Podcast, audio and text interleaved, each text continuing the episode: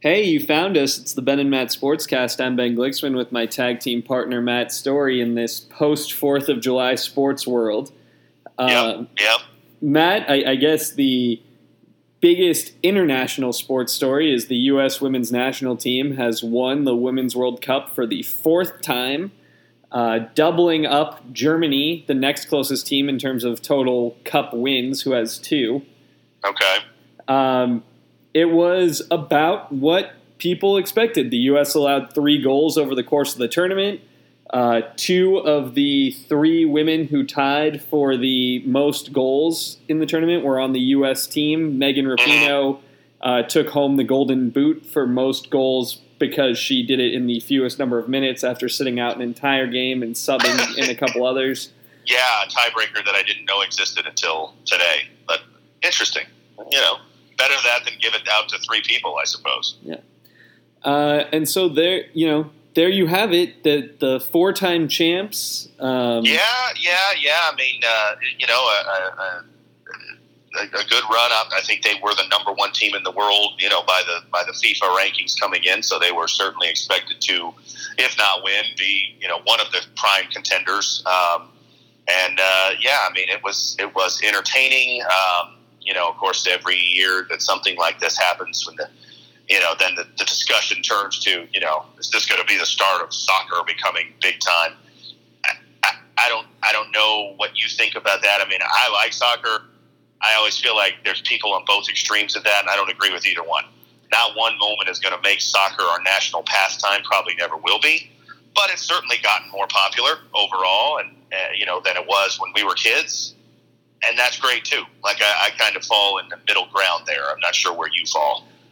I think that soccer is going to continue gaining in popularity. Obviously, in addition to the Yeah. women's match that happened earlier today, uh, the men's team's taking on Right. Mexico tonight, which you know is expected to yeah, and it's Yeah. expected to be a you know pretty big night of TV Yeah. watching for soccer on Fox Sure, Sports sure. One, and you know maybe.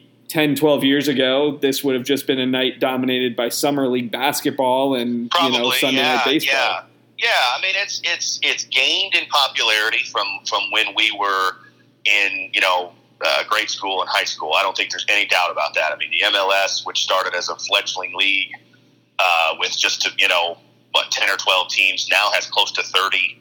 Um, many of them in soccer only stadiums, which would have been you know if you had said that twenty years ago would have been laughable. Um, and, and now many of them are getting stadiums built for themselves. They're not playing in gigantic football stadiums with, with you know, three quarters of the seats tarped off. So, I mean, it has definitely gained. Will it ever be as popular here as it is in England and Spain and Germany? Uh, no, I, I don't think we'll see that. Um, you know, and that's why I say I kind of fall in the middle. I think people go to the extremes. Oh, soccer will never be anything here. It already is. Um, oh, soccer's going to rule the day. I don't think that's going to happen either. Well, it's anchored by a very loyal core group Sure, of fans. sure. Um, and and honestly, I think the women's team, as much or more so than the men's team, I, I saw one story pointed out that the women's jersey actually outsold the men's jersey. Uh, Yeah. The style of it outsold the men's style. You- Really? You know, Really? Yeah, for yeah. the official jersey sales. Um, and obviously, a lot of athletes are getting on board in support of the equal pay Sure, uh, sure. movement for the women's national team. And it's, to me, I think it's generating talking points that are now going beyond, you know, hey, we're playing as the U.S. and, Sure. You know, hey, we won or hey, we lost. People Yeah, are starting Yeah. to care more deeply. ESPN's doing a little bit more in depth. Um, the players are becoming, I think, a little bit more famous year round. Out, yeah, you know, I'd say that's- outside of it, probably true. I- yeah, you know, I mean, bef- you talk about the women's team in, in specific. yeah. I mean, because it used to be Mia Hamm Mhm. and Brandi Chastain, if only because of her goal celebration. Right. Brandi Chastain wasn't famous before that. I, I mean, not that I recall, at least. Yeah, yeah, because of the, the the fact that she had that winning kick and the specific celebration for it, and Mhm. it was the Rose Bowl, and you know, I mean, it was in the U.S., and so that that resonated more too. But I, Um, but I, think, you're that right. you know, Yeah. I think Alex Morgan is known now. She is a known Yeah. commodity. I honestly, I think that as far as personalities go, Julie Ertz uh, from Mesa Yeah. is becoming Yeah. more and more of a personality. If only because people keep contrasting the Sure. support she gave her husband Zach Ertz and Right. that he's given her, you know, attending right, games and things yeah, like that. yeah. I mean, you know, I, I suppose some of that is is it's been around longer. I mean, it, you know, this is what the, the so the Women's World Cup goes back to 1991. Not that long, but it's got some history now to it, more than it did, you know, when we were kids, when it was pretty new. Um, and, and yeah, I mean, it's um, you know, there's there's also different ways to keep yourself relevant. I mean, they have a league now. Their their league doesn't get a lot of attention. Although Um, it, it did just sign a new deal. The It it. NWSL signed a deal, and it's got uh, Budweiser ran a full page ad on the back Yeah. of the New York Times Sports section today, uh, coming out as a major sponsor for the Yeah. NWSL. I mean, it, it you know, a, a run like this can't hurt that cause. Um, I don't know how much it will help, but we'll see. Um, you know, but but where I was going to go with it is, you know, we've we've now got uh, forums, and, and it starts with you know Twitter and Instagram and these type of things that that athletes like an Alex Morgan can stay relevant on. Um, we don't necessarily, you know, I mean, this gets into more celebrity culture than sports but you don't have to really do anything in a way to be famous. I mean, you know, the greatest example of this would probably be the Kardashian family. What exactly do they do? What made them famous? Uh, you know, their, their dad being associated with OJ. They're famous you for know. being famous.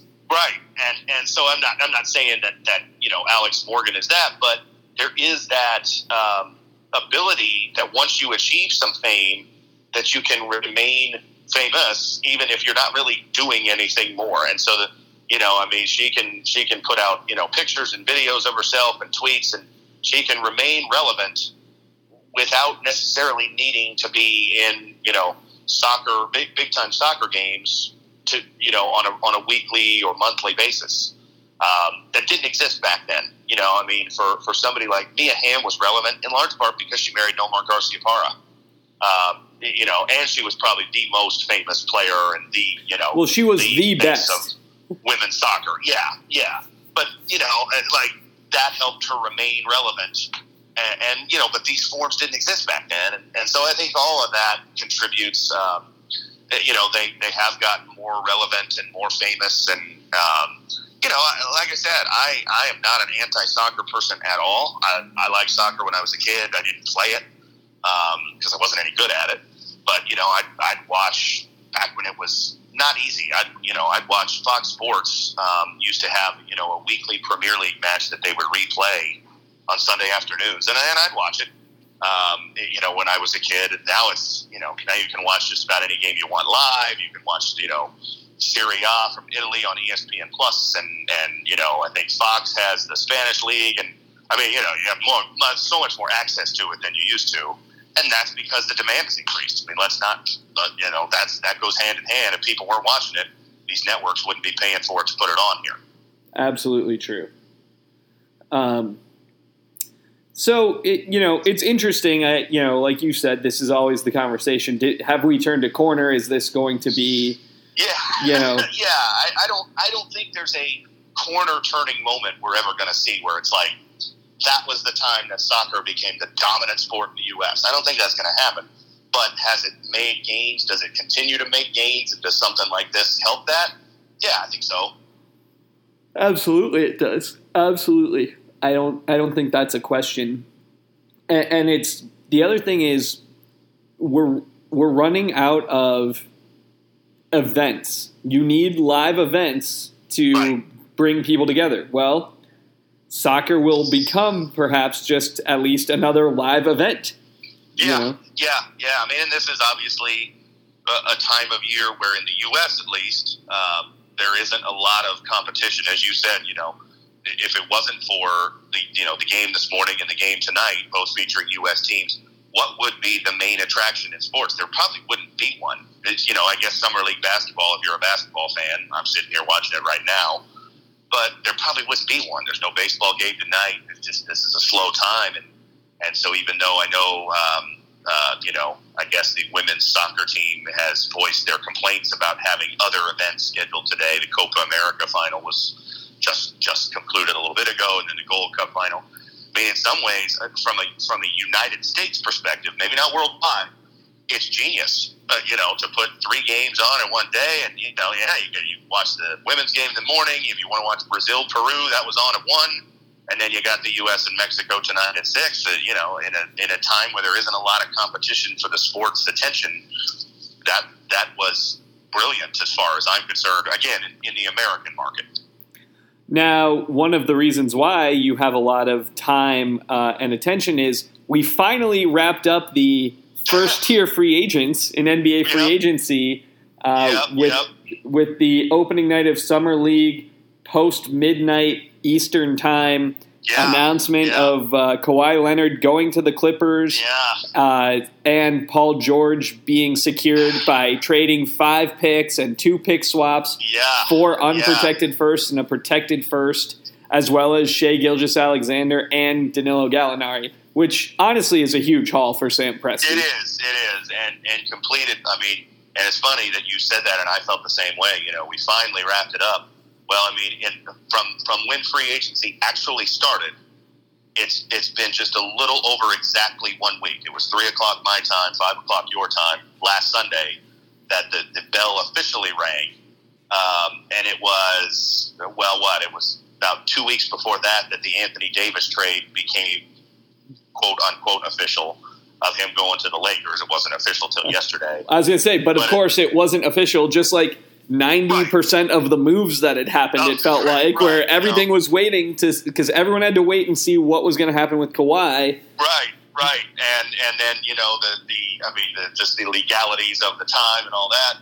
But it, I mean it's crazy because one thing I was thinking yesterday was it almost felt like the Anthony Davis move happened like six months ago, and that when they didn't get Kawhi Leonard, the reaction was oh disappointment for the Lakers. Like in the last three weeks, they added a you know a top five, top ten player in the league who's in his twenties, who still has a lot of good. I mean, you know, not adding a guy who's over the hill or anything like that. Like, you know, yeah, I'm sure they wanted Kawhi Leonard, and it's you know, it's a bit of a letdown when you think, boy, they could have had you know these three megastars, but they still added Anthony Davis, and like you know, let let's not you know be too sad for the Lakers. It feels like the haul that the Thunder got for Paul George was greater than the haul the Pelicans got for Davis. However, well, I think it is. I mean, in draft it, picks, it is at least. Well, and, and, I think that you know Ingram sounds like he's still the best player option uh, of the players exchange, mm-hmm. but I think SGA is even with or slightly ahead of Ball and a year younger. Yeah, yeah, a guy that you know the Clippers were really high on. I know after just one year that he could be a guy that you know would become a star in the near future, and and certainly uh, you know obviously looks like a foundational piece of that trade for Oklahoma City.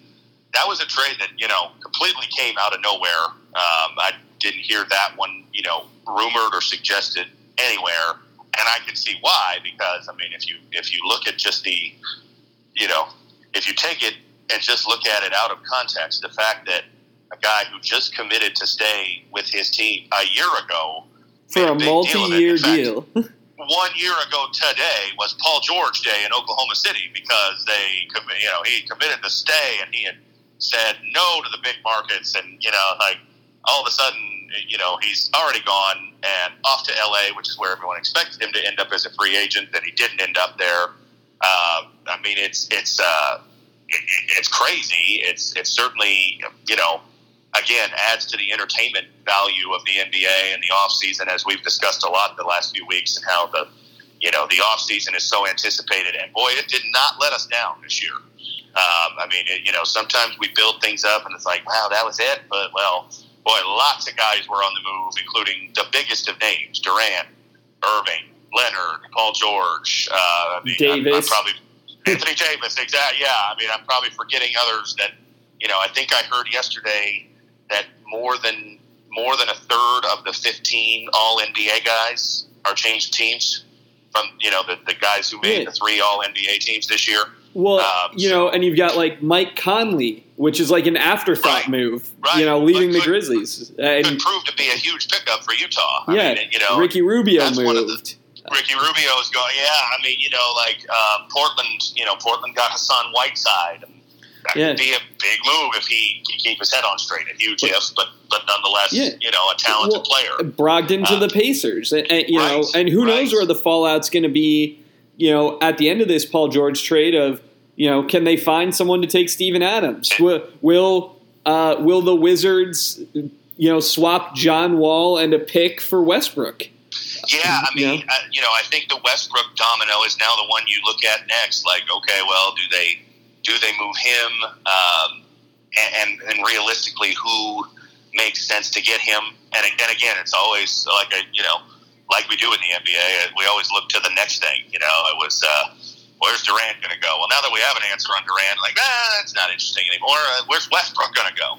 And if Westbrook gets traded, it'll be somebody else that we look at next. But uh, you know, that's what that's what keeps us interested. And and um, it, I mean, it's it's been like I said, it has not been a letdown these last two weeks. Uh, I mean, or three weeks, I guess, when you start with the Davis trade right before the draft, mm-hmm. um, and all the moves at you know on draft night that were so hard to keep track of, where who who was actually ending up with what player, um, and and then you know the free agent commitments and all the reports last Sunday was crazy. I mean, I texted you last Sunday, and you know this was before we knew anything about Kawhi or Paul George. And like, man, got a, we got a lot to lot going on in the NBA, and then obviously that turned it on its head on uh, Friday night, Saturday morning when that all came out. Mm-hmm. Yeah, and you know, you just go through both teams that were in the finals this year have completely yeah. new looks. Um, yeah, yeah, yeah. I mean, uh, you know, another thing I read yesterday was the last eight Finals MVPs and some of those guys, are, you know, have won. Obviously, James won three and Durant won two. Leonard won two. None of them are with the teams they won the Finals MVP with. Um, and so, you know, yeah, I mean, Durant won the previous two. Leonard won this year's. Iguodala. Uh, Iguodala was the other one that you know LeBron won won three out of five, and you know Leonard won in 2014 as well. So yeah, I mean the last eight have all changed teams, with you know LeBron being the only one that didn't change teams this offseason and Iguodala, who knows where he's going to end up it doesn't appear he's going to stay in Memphis. Um, now he's not a star at the level of Durant, Leonard, and LeBron, but still, you know, well, could be a key player. I was going to say there will be teams interested. Oh yeah, you know, when and if Memphis decides to just waive him and buy him out, which appears to be the likely end result, that you know the, the Lakers are certainly a landing spot because Pelinka is his former agent. The Clippers could be a landing spot. You know, I mean, it, there'll, there'll be uh, plenty of teams interested in a guy with his experience and you know championship medal, as they say. Uh, you know, so yeah, I mean, we're we're not done yet, but as you said, the the the burst ended with Kawhi Leonard and the unexpected Paul George move, and you know, and I don't know if you saw it anywhere. I, I texted you about it yesterday. I found it interesting how this Kawhi Leonard Paul George move has been covered compared to LeBron and Anthony Davis. LeBron got criticized roundly for you know, going after Anthony Davis. Anthony Davis got criticized for, you know, you got a year and a half left on your contract. I haven't heard much criticism of Kawhi Leonard or Paul George for this. No, what the the only thing I've heard is more of a uh, a commentary yeah. about you know we got the report from Woj that Kawhi had reached out to KD, and it was uh, right. apparently pretty clear to everyone that you know KD wanted to play with Kyrie Irving, and Kyrie and they yeah. arranged that to be in Brooklyn. So then Kawhi went through, and you know when when you talk about the haul that the Thunder got, you know one of the things the Clippers I've heard had to be thinking was along the lines of, well, this is the package to get both guys because it's unclear Kawhi was interested in coming with the idea that well someone might come next year if we can't get someone now, right? Um, you know, but obviously he reached out to Paul George and. Paul George I guess, soured on being in Oklahoma City and playing with Russell Westbrook. Yeah, and pretty much forced his way out. I mean, like, you know, and it, and it's a situation where, like, I don't know that that really bothers. I'm not. I'm not going to be holier than thou and be like, you know, well, he respect his contract, and you know, like, I, I, yeah, would I like it if he had, you know, seen out his term? I just find the, the, the double standard, I guess, because Anthony Davis has been criticized a lot for, you know, boy, you committed to New Orleans with a year and a half left, you went out. And LeBron got criticized for, you know, basically, okay, you know, Anthony Davis, uh, you know, was under contract to another team and you're openly tampering with him. Well, this is worse. Paul George had three more years, maybe four, on his Oklahoma City deal. But but is the difference the public way it was done? We all probably. knew Anthony Davis wanted to be traded. He demanded a trade. He, you know, it was what Klutch did. Yeah. They, they well, you know, tried to strong arm the Pelicans. They did, they did, and, and it and it didn't happen right away. So that's a big difference. That like this one didn't get drawn out. It it, it like we like I said, you know, it wasn't rumored at all, and and it just happened. And so there wasn't time for the sports talk shows to ruminate about it for days and weeks and months. Um, but I also think, you know, and, and uh, maybe I'm wrong here, but I think there's an appetite to criticize LeBron. Um, maybe not like there used to be, but, you know, LeBron is, is an easy target and he has been since he was in high school. And I think it's because of that that it was on, you know, plus it's the Lakers. And, it, you know, I think all those elements made it easier. This is more like, well, you know, people don't really, we haven't gotten to the point with Kawhi Leonard where people love to criticize him. Maybe we will, but we're not there yet. You know, it's just like, well, Kawhi Leonard, he's a good player. Uh, it may change, but right now he's kind of bulletproof.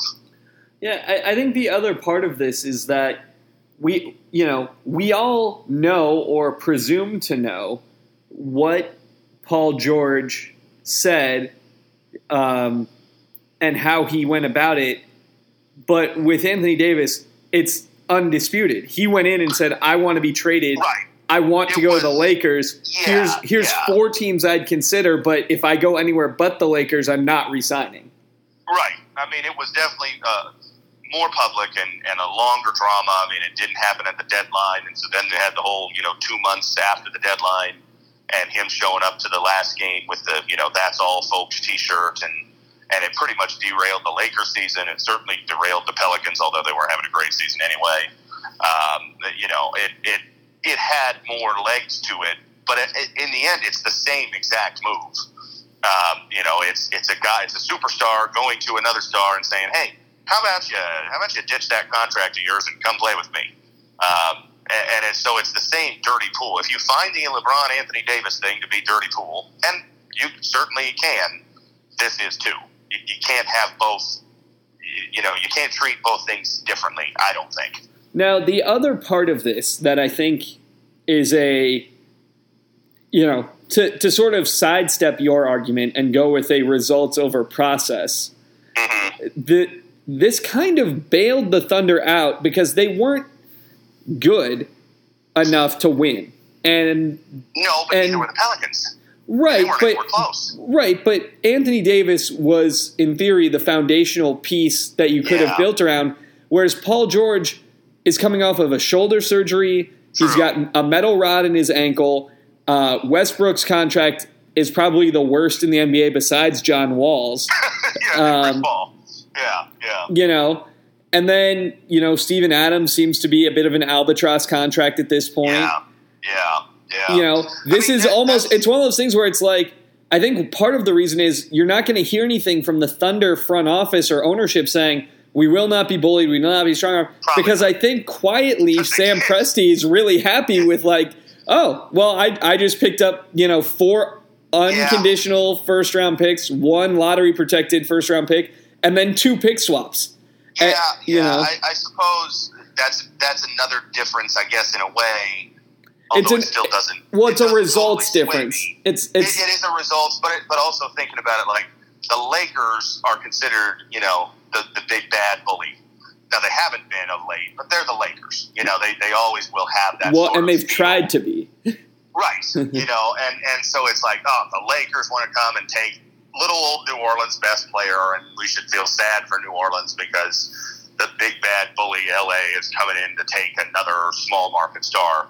Whereas the Clippers, who are also from LA, are viewed differently, and and you know for good reason. Uh, because the they share a building that they brother. don't own with the Lakers. Right. You know, and and they will still be viewed as the little brother, even if they win the NBA title this year. And, you know, that's just the way it is. You don't change. It Kind of like you know soccer doesn't become our national pastime in one year, the Clippers don't become bigger than the Lakers in one year. We may see the day where those two franchises are on even footing, but it's a long ways off. Uh, you know, the, the Lakers have, uh, what, 17 NBA titles, 16, and the Clippers have never been to the finals. So we're not close to that right now. Um, you know, so I, I think that's probably another part of it was the was the feeling of, you know, sort of like when the Yankees, you know, trade for somebody from the Oakland A's, and it's like, oh, the, the big bad bully in the Yeah. league just won't stop taking the little guys from the you know small markets. Yeah, well, it was you know, it's like when they went and got Giambi after he won the MVP, and it's like, oh, Right. you know, Yeah, here we go again. You know, like so. I, I suppose all of that contributes, and really, I do believe the difference between LeBron and Kawhi Leonard is part of it too.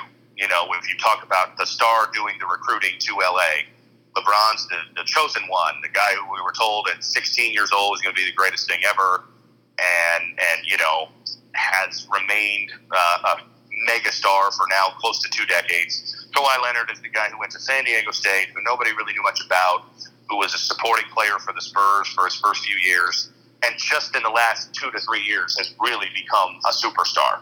We don't know enough about him yet to hate him. It'll Yeah. come though, probably.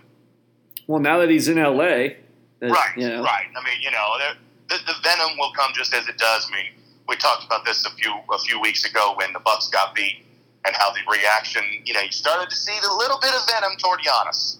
Oh, is Giannis over? And it's like you know, it happens. We, we can't we can't love someone for too long before the the negativity comes out. Yeah, well, that's that's for sure true.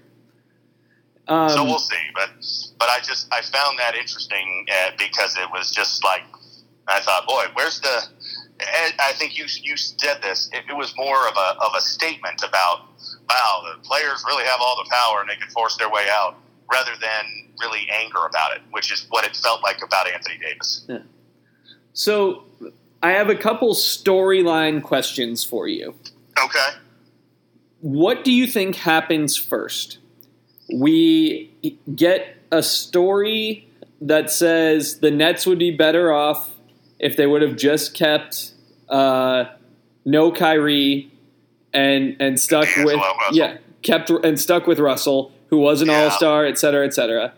Uh, when do we get the story that says this versus which is earlier, that one or the Sixers should have tried harder to keep Jimmy and not gotten Al Horford? Yeah, probably the first one. Because I think Kyrie, you know, in the same sense, we were just, I was just, you know, LeBron and Kawhi Leonard. There's not a, there's not a venom towards Al Horford. There is a little bit of a venom towards Simmons and Embiid, um, you know, but, but I think there is a, there is definitely a venom, and maybe well deserved towards Kyrie Irving.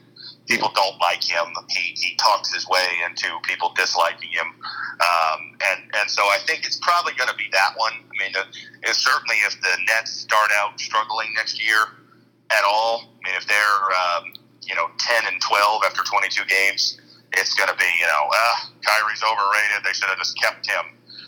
And and I'll look I'll look further into the future. Here's a storyline I could see developed. The Nets have a pretty good team. And let's say they make it to the second round or so next year without Durant. Then will we hear the story of, well, maybe they're better off without Durant. Yeah, I, I think that you'll. I mean, someone because there's just too much cable Right. sports news. Somebody's got to say it. Yeah, And, because uh, you know, and and I guess I'm spinning it forward almost like a season and a half now. They have a pretty good year, you know, a la the Celtics without Kyrie Irving. And then what happened this year? They have a pretty good year. You see Durant come back. He's maybe 75, 80% of what he was before because he's coming off an, a you know major injury. And it's going to be, uh, Durant has ruined all their chemistry. This good young team has been submarined by having to play around a, a hobbled Kevin Durant. yeah. Well, and and you know, it'll be also. I think if Durant doesn't come back at an MVP level, Mm-hmm. is just a how could you max out a guy Right. where one full year is rehab, a Right. second year is him trying to play off the rust. Kind of working his way back. Yeah, yeah, yeah. I mean, and that brings up another, uh, you know, another storyline that emerged last week. And, and will the, you know, now we love to use the Knicks as a punching bag, and they they deserve it because they make a lot of stupid decisions. But Will time prove that maybe their hesitancy on Durant, if they were really hesitant, and I'll, I'll put that caveat under that I don't really believe it, but maybe they were right. Like you know, what if what if Durant never recovers anywhere near the form he had before? You know, will will that be one that everybody's making fun of the Knicks now, but maybe three four years from now are like, well, maybe they were right to avoid Kevin Durant. Yeah, it, here's the thing: the move they made to just decide outright, look, we're not offering him the the full boat, kind of created an obvious thing of like, well, look, we got our meeting, we said our piece, and he didn't want to come Yeah. here. But you know, anyone who reads and, and to their credit, Knicks fans are pretty knowledgeable with things like this. Yeah. They'll know. Look, we we weren't really trying to get him, so that front office better hope they're right. Right, Um, and, and the whole that whole thing just to me it screamed, um, and, and and maybe it didn't work, but it screamed spin. It screamed out of, of an agenda to get out there that well he didn't turn us down, we didn't give him what he wanted, you know, and and even though they got criticized a lot for that, isn't that in some ways better than saying, boy, the, again, the little brother Brooklyn Nets, sort of the same as, you know, Lakers Clippers, just beat us outright to the star that we lusted after. No, we didn't. It's sort of that recruiting pit. Well, you know, what do we always hear in recruiting when a, you know, you have a guy you really want bad and then he chooses another school? Well, we didn't really want him anyway. He didn't really fit. You know, you kind of get that spin out there of like. So you're okay saying th- this is the this is the equivalent of when a coach says, "I'm taking myself out of consideration for a job that I wasn't going to Yes. get offered anyway." because he wasn't going to get it. Uh, yeah, I think so. I, I think, and, and I mean, I thought that as soon as I heard it on last Sunday when that report came out, I just thought this just seems like spin. And then Dan Patrick made the point that, well, we're talking about how the Knicks weren't going to offer him the full max. Do we know if the Knicks or if Durant was ever going to go to the Knicks if they had? And that's an important point too. Like, let's say they had offered him that was he ever going to go there? It doesn't seem like it. Seems like he was pretty set on playing with Kyrie Irving, and that Kyrie Irving had made a decision to go to the Nets, and that the Knicks were not really a serious player.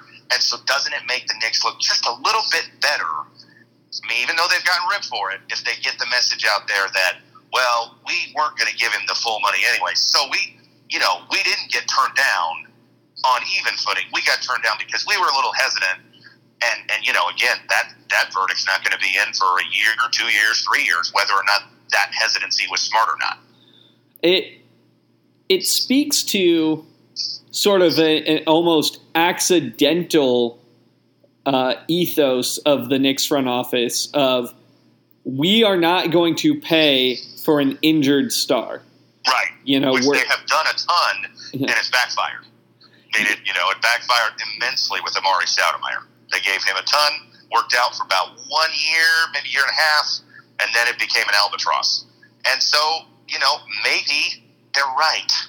And I, I mean, again, I know the Knicks set themselves up to be a punching bag for making stupid decision after stupid decision for about two decades now. Maybe, just maybe, if they really were hesitant, again, I'm not even sure I believe they were hesitant. But if they were, maybe that was gonna, maybe that will prove to be the right hesitancy. We don't know what Durant's going to be when he comes back. Well, and look, with the way the cap is structured, guys who are in their late 20s extension window Right. or new contract window, they are the ones who are the most valuable because they are the ones, when they get the max deal, whose value might actually exceed that contract. Right, right. If you don't believe that by the time he is back healthy and he's in his 30s, he will be worth it, then it is probably the better move from a from a team building perspective, if not Yeah. a public relations perspective, to keep your powder dry and wait. Right. And maybe in two years you can convince Giannis to come. Yeah, yeah, Yeah. exactly. I mean, you know, I, and I don't know if that is really now the problem the Knicks have is that you know their owner went on radio and without obviously mentioning any names, basically said, you know, a couple years ago or a couple months back, I think it was March, you know, we're gonna this is gonna be a summer where we're gonna get impact free agents, and they traded Porzingis, and the feeling was, well, they're doing this so that they can clear two max cap spaces, and look out, they're gonna get Kyrie and and and Durant, and they know it, and and so it's hard now to get neither of them and say, well, this is what we wanted all along. because it doesn't seem like it's what they wanted all along. Uh, but you know, really, I mean, maybe three years from now, we might look back and think, yeah, it's probably better off they didn't sign Kevin Durant. Now, maybe not. Maybe Durant will come back and he'll be the exception to the rule on Achilles recoveries, and in 2021 and two, he'll be an MVP level player, and the Nets will be in the finals, and then then the Knicks will have even more egg on their face than they do now. Yeah. But who knows? I mean, it just you know, I really just think it screamed of, of spin. It's almost you know your your example is is very much on the money too. And I thought of I thought of recruits um, because it happens all the time. I mean, I've, I've you know I've joked with you about that when you know we were going to get Bruce Irvin when he was at JUCO. He had committed to ASU. Then he changed his mind and went to West Virginia. And the spin was, well, yeah, we didn't really need him. He's a bit of a bad character. His family has question marks. Like, well, you know, you wanted him. You wanted him bad. And then as soon as you didn't get him, like, well, we're, we're better off without him. Yeah. Yeah. I mean, I think that is exactly how this played out. And the as you said, the, the question of this offseason will, you know, not be answered for two or more years. With Durant, yeah. You know, yeah, this exactly. is and that that is the one thing that is somewhat I mean, as much as I say this this this tran- this period of, of transactions did not let us down, and it didn't. It's the Durant one that was supposed to carry the day, and with him getting hurt and missing all of next year, that one feels like it's it's not as dramatic as it was supposed to be. Um, I mean, if he was to leave Golden State, it was supposed to feel like, wow, that's league shifting, and it didn't turn out that way, at least right now, because he wasn't going to play this year anyway, in all likelihood.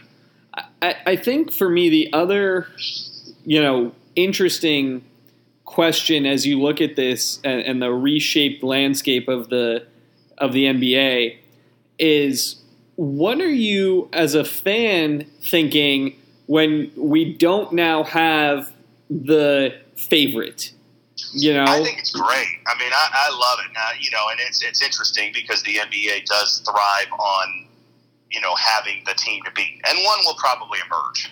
I mean, you know, two three years from now, we'll probably have a team like Golden State was, or before that, Miami was, or before that, you know, the, the Lakers were in the early 2000s, and then again in the late 2000s, and you know, I mean, uh, you know, it, it happens that way in the NBA. But I, I mean, I can't wait for next NBA season. I think the West, you could make a compelling argument that six or seven teams could win the West right now.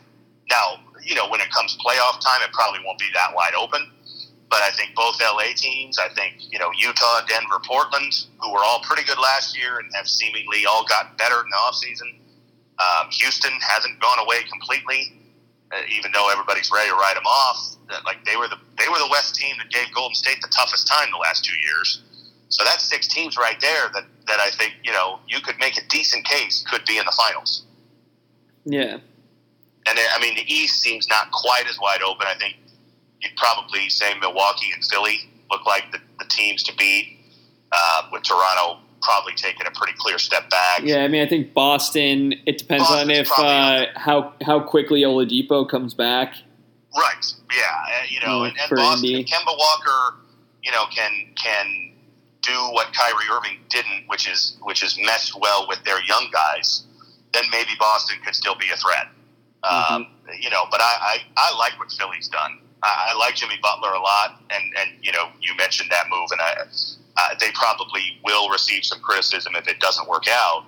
Um, but I, you know, I like getting Horford. I think Horford will take some heat off of Embiid um, as an inside scorer. He's a he's a good just he's a good team guy.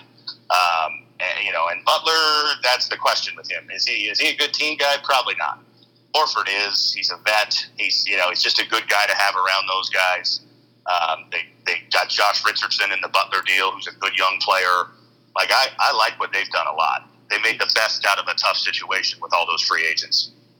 So then the the last thing I had on my NBA list to raise with you was three and a half weeks ago.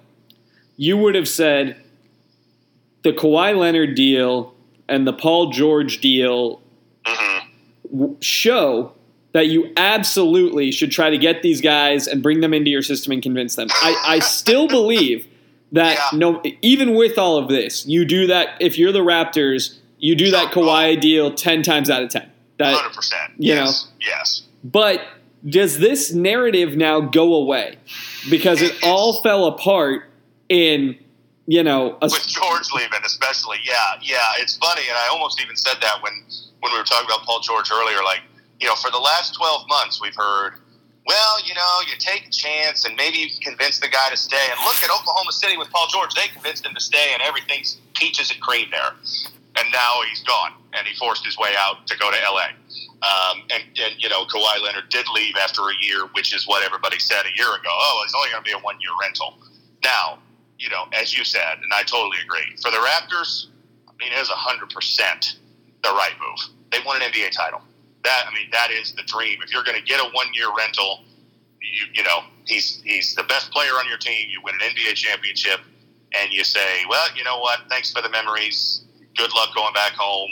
Uh, you know, we'll we'll give you a standing O when you come back next year. yeah. I And they mean, should. if you t- if you told me that the the Raptors as a team were going to when all was said and done retire his number for one season, I'd be like, okay, Yeah, I could see it. You know, yeah, he was yeah, the I mean, he, you know. he was the MVP. He was. I Yeah, I I, yeah. I don't know if I told this to you. If the uh, if the Brewers had kept winning last year, there was a lot of speculation here because every game they were pulling out somebody to throw out the first pitch. You know, Mhm. and who should it be? And I thought if they if they kept going, I wanted Sabathia to do it because Ah, yes. because CC yes. Sabathia changed the culture of this franchise Yeah. in four Yeah. months. You know, Yeah. Oh, I. I mean, I. I think so, and and uh, certainly if you you know have that, but certainly winning a winning a title is is the goal. It's everybody's dream. They did it. Um, it was the right move, and and you know I was talking to uh, I was talking to my mom yesterday. Uh, you know she was here, and loyal and she listener. was like, you know, yes, yes, exactly. she won't have made it this far, but I'll tell her to I'll tell her to skip to about forty minutes in so she can hear her name. Um, but uh, you know, she was like, well, so are Toronto fans upset? I'm like, if they are, they need to get over themselves. Like honestly, you know, like I'm sure there are some because fans just like to be upset, but you, he's free agent. It was his right to leave. You knew that was that was part of the deal all along when you got him. Was he was a free agent? He might not stay more than one year but he gave you everything he had for one year. You won an NBA title, and you never won anything before. Like, if you're upset, then you will just never be happy as a fan. Well, and the thing is, like, I could see being here and being disappointed and thinking, man, we, we sure. really could have we really could have kept building. But Sure. you know, this is this is the conversation that you and I have all the time about ASU. Would Oh, you yeah. would you trade away future opportunities if you knew you'd reach the pinnacle once? Yes, And it yes, because that's the yes, point. I would. The- Yeah, I mean, I was I was just going to say, college is different because you don't you know you don't get a guy for eight to ten years or something, obviously. But but I mean, if you said that we could get a and football, you don't get it. But let's let's say football. Let's say football. We got a, a grad transfer quarterback, a la what like Russell Wilson did with Wisconsin, and he came in as a senior, and he led us to a national championship. Would I be all for you know retiring his number, putting him in the in the school Hall of Fame, Ring of Honor, all that stuff? Uh huh. Yeah, one year can can be that good if it's if it's that good. Yeah. And and so yeah, I mean to me it's that same idea. Now I mean that's a little bit apples and oranges because again in college, guys, you know guys don't stay for a decade. But you know basketball's the same way. If we got a one and done, if we had an Anthony Davis or a Carmelo Anthony or somebody like that, uh, you know, come in one year, put the team on his back, win a national title, even get to a Final Four, something we've never done before in school history. You know, that guy's a legend forever. James Harden's a legend here, and he got to the second round.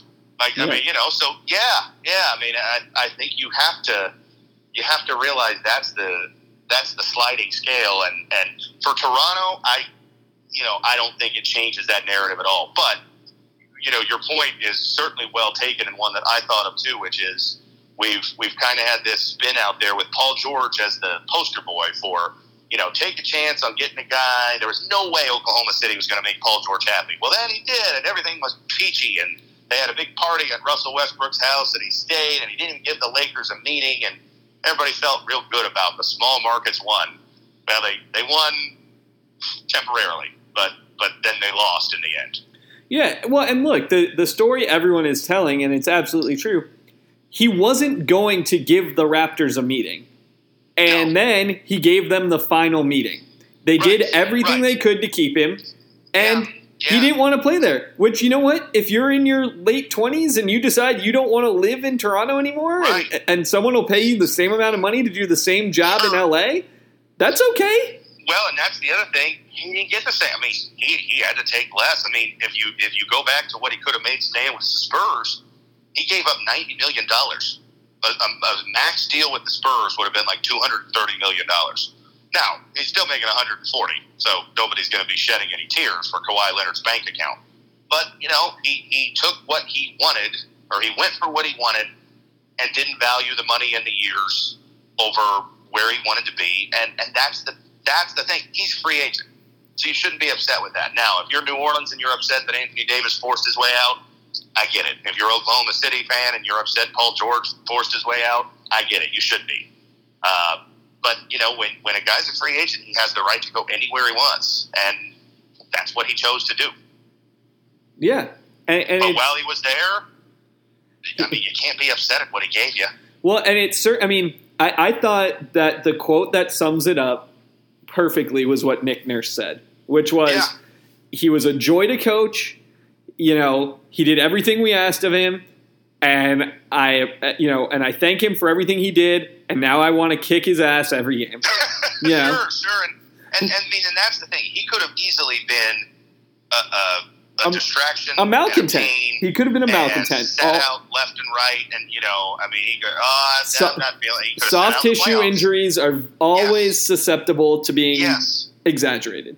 Exactly. Now he did. You know, they did. You know, sit him out twenty some games or something. But that was with the team cooperating. I mean, he could have made it a bad situation. He could have gone there and said, "I don't want to be here. This sucks. I, you know, I want Well- to go somewhere else, and I'm just going to force my way through this year so that I can be a free agent." And he didn't do that. Well, and how about in the playoffs? He didn't sit a game. He no, didn't. he did not. He didn't he take off quarters or halves. Right. You know? Right. You know, he played every game, and he was he was banged up from about the you know second round on. You could tell he wasn't quite hundred percent. Now he still played really well, and everybody's got their you know nicks and bumps by you know May Yeah. and June. Well, but I Um, think I can't remember if it was on Zach Lowe's podcast or whose podcast I was listening to, but that it was not that people thought he wouldn't play, but that when the Raptors would walk into the locker room on the day of the game in the you know from the Eastern Conference Finals and the Finals, Right. that they always wanted to see how he was walking and see Right. how because he just hadn't been, you know, healthy. player. Yeah, You know? I mean the first two rounds he was incredible, and and uh, you know the last two rounds he was still really good, but he wasn't as good. He wasn't as efficient. He he you know he didn't have the same explosiveness. Other guys stepped up and helped them win. I mean like the the narrative is going to be that Kawhi Leonard carried them to a title. Yeah. Not hundred percent true. I mean they they got contributions from a lot of guys. Well, and to win da- that title. basically, I mean, everyone chalks it up to when his child was born, but when he Right. started getting hurt is when Van VanVleet Vliet. started playing Yes. great. Yes, I mean he played great. Danny Green had a couple great games. Uh, New you know, Laker, Ibaka Danny Green. great game. Exactly. Yes, uh, Danny Green, good pickup for the Lakers. I mean, I, you know, I, I think we talked a couple weeks back, and when they created the room to get another max guy, and I said, you know, if they could get Kawhi Leonard, that'd be great. But in, but in a way, you know, you've got to have a team, and if they got those three, like who are you going to get around them? Well, I thought they did a pretty good job yesterday of, you know, making the best of the situation with Danny Green. I think the flyer they took on Demarcus Cousins, very, you know, inexpensive and could be really good uh, if he's healthier in year two coming back from an Achilles injury, like we just Mm. talked about with Durant. Yeah. Um, you know, Quinn Cook, nice young player. I was going to say the uh, combination of Cook and Rondo is is Yeah. not, Not terrible. Not bad. I mean, like, you know, look, the, the team is going to go as far as LeBron and Anthony Davis take them. They are the stars. But that's that's two of the top 10 players in the league, I'd say. You need to have guys around like we were just talking about with Toronto. Yeah, they had Kawhi Leonard, and he was great. But they got, you know, it wasn't every game, but it was somebody different every game. Yeah. It was VanVleet. It was Lowry. Siakam. It was Ibaka. It was Siakam. It was Gasol. You know, and and that's a team. And I mean, the Warriors had that. Even with yeah, Durant, Curry were unstoppable, and Thompson, but they had Shaun Livingston and Andre Iguodala and and uh, Marreese Speights, and you know, I mean, those guys helped them win a title or titles. So you know, I think the Lakers did okay.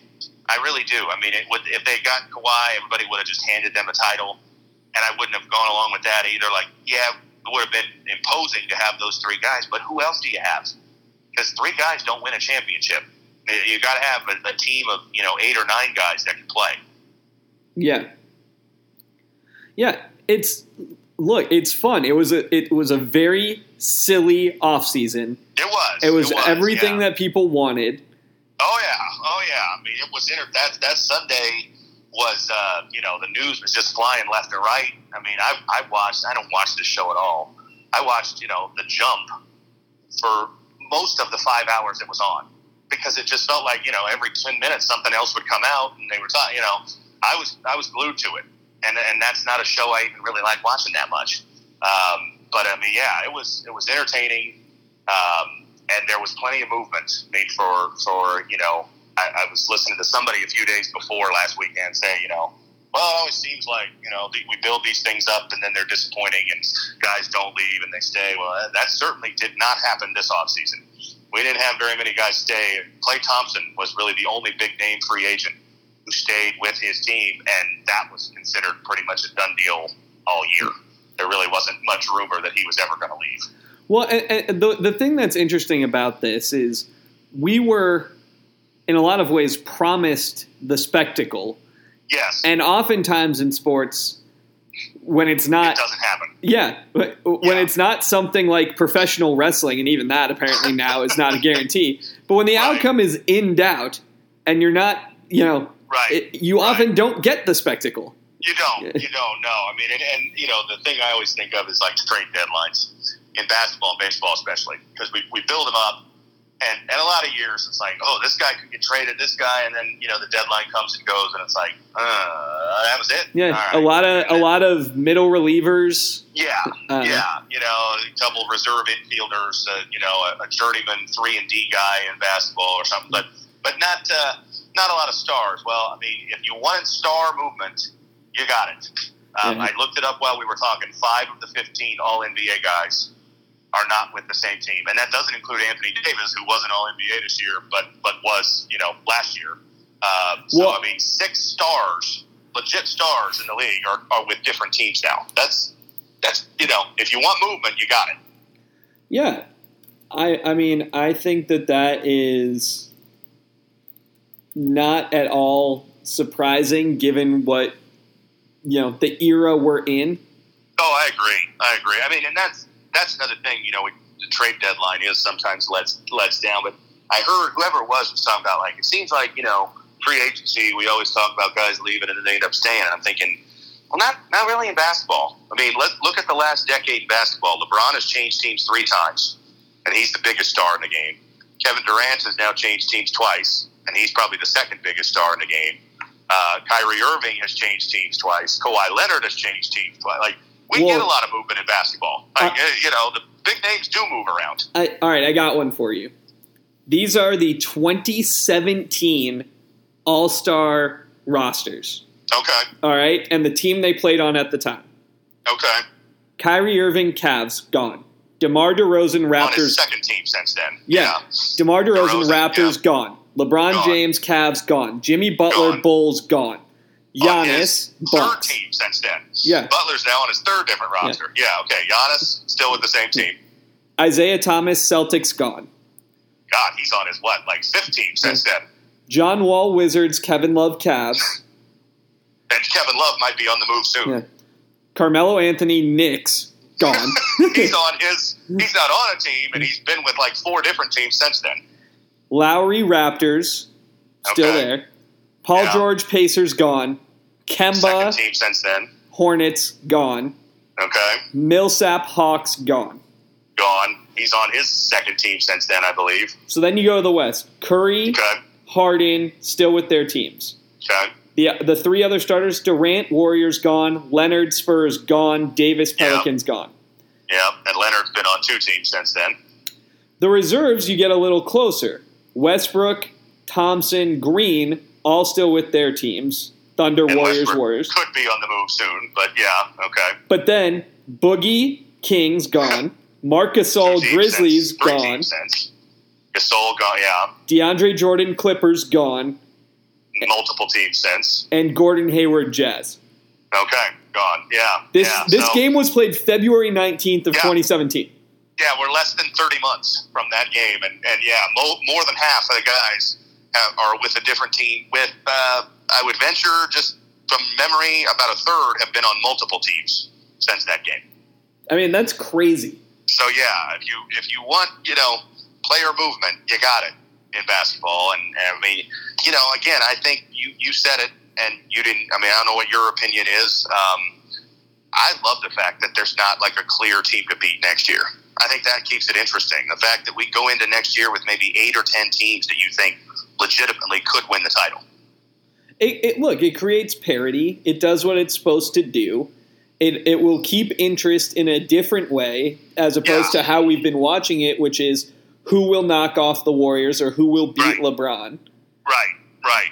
Yeah, and, and again, I, I, it cycles, and I'm sure there will be a team that emerges, maybe whoever wins next year, because next year doesn't figure to be like this offseason. You know, there's not a lot of big name free agents.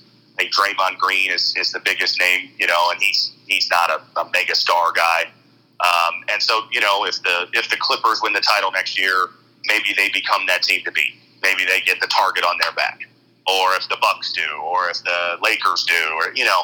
But right now, I think it's. I mean, I think it's healthy for the NBA. 'cause, uh, you know, last year wasn't wasn't the healthiest. It's not healthy for a league when the season starts for everybody to be zeroed in on what's going to happen after the season, and that's where we were. Now, it, like I said, it, it was exciting. It didn't let us down, but you want the season itself to be exciting, and and it really wasn't because everyone felt all along we know who's going to win. They didn't end up winning, but you, you can't go back and change that, you know. And, and most of the season, there was a sort of collective, like, yeah, wake us up in July when things get interesting. Yeah. Well, and even you know, had the Warriors been fully healthy, I think people would still They might have won. believe, yeah. Yeah. that they were going to win. Yeah, yeah. I mean, I, you know, I think you could certainly make that argument, and that's that's another reason why, in some ways, the feeling still is like, well, yeah, Toronto won, and look, they they absolutely deserve to win. I don't buy this whole asterisk thing. That's stupid. But you know, the the general narrative is still like, well, uh, still the Warriors' year. They just got hurt. Um, and, and so now you'll go into next year with, uh, you know, and I mean, we should not write off Golden State. You know, I listed six teams that could win the West. Golden State's still probably going to be pretty good. Um, you know, I mean, Curry's still really good. They still have Green. Thompson figures to come back, you know, second half of the season. If they get in the playoffs, they could still be a real tough team because that trio was the core of the 2015 team that won a title. Yeah. Yeah. Now, granted, they're all five years older by that point, so it's not exactly the same. But you know, that like we shouldn't write them off. So there's there's seven teams in the West, and that doesn't count the Spurs, who you know made some nice additions, got in the playoffs last And, year. and It- Murray's it coming count back. New Orleans. It, yeah, Murray's coming back. Exactly. Yeah. You know, I mean, I think the Spurs be a playoff team. Um, New Orleans made some really nice additions. I don't think they're going to contend for a title, but they could make the playoffs next year. So there's there's nine teams in the West. Well, one of those nine at least is not making the playoffs, and and I'm probably forgetting that you know Sacramento was was a pretty solid team last year. Had a you know had a good chance to make it till near the end. Well, and Uh, sign, I believe signed Harrison Barnes. They did. They did. Yeah. Yeah. You know, and they're, they're a young team that figures to get better. Now, granted, they they have a mess of an organization that could probably you know stunt that growth very easily. Uh, but I mean that that's that's pretty good. And the East, like I said, I think I think it's tough to make an argument for anybody but Milwaukee and Philly to be the favorite. But that doesn't mean they'll win because last year at this time, I don't think very many of us would have had Toronto win in the East. Everyone And they did. had the Celtics. Everyone So, was yeah, on the Celtics. Exactly. Yeah. Yeah. You know, and, and I mean, everyone had the Celtics. And I mean, I say last year at this time, probably if you ask most people in March of this year, not very many people would have picked Toronto to win the East. Even Oh. though they were the number two team, it was it was Milwaukee, it was Philly, and it was Boston that still got more notice. Yeah, absolutely true. So, yeah, I mean, you're right. Boston was handed the East. You know, oh, they, they got to the game seven of the conference finals, and now Kyrie and Hayward are back. They're gonna they're gonna win 60 plus games and just roll to the finals. Well, it didn't happen that way. Yeah. You would think games are starting next week with the way we're talking, but uh, we got we've but got that's, I mean, I love the fact that I'm excited for next NBA season because I really, you know, like last year at this time, I certainly was not thinking like, man, I, I can't wait for next NBA season. It was more like, I'm sure the Warriors will probably win again. Uh, you know, I mean, so I, I, I can't wait. I mean, I'm looking forward to the schedule coming out in about a month, and uh, you know, it'll it'll be more fun, I believe, for for me as a fan. I think for just the general basketball fan, it'll be a fun year to kind of see how it shakes out. Who emerges as the teams to beat by April? Yeah.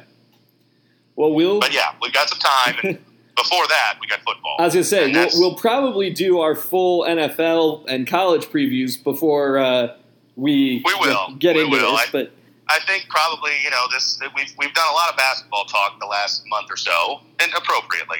Uh, but you know, this is probably us putting a bow on the NBA talk for for a while, and you know, we'll we'll start to gear our attention toward the upcoming football season here now.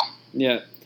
Uh, thanks for listening. If you made it this far, um, and Mrs. Story, if you made it all the way to the end, thank you. I, I know you listened to the beginning. I'm hoping you heard Matt uh, mention you about 45 minutes in, and if you're still with us, you're the only one besides me who's probably going to listen to the end.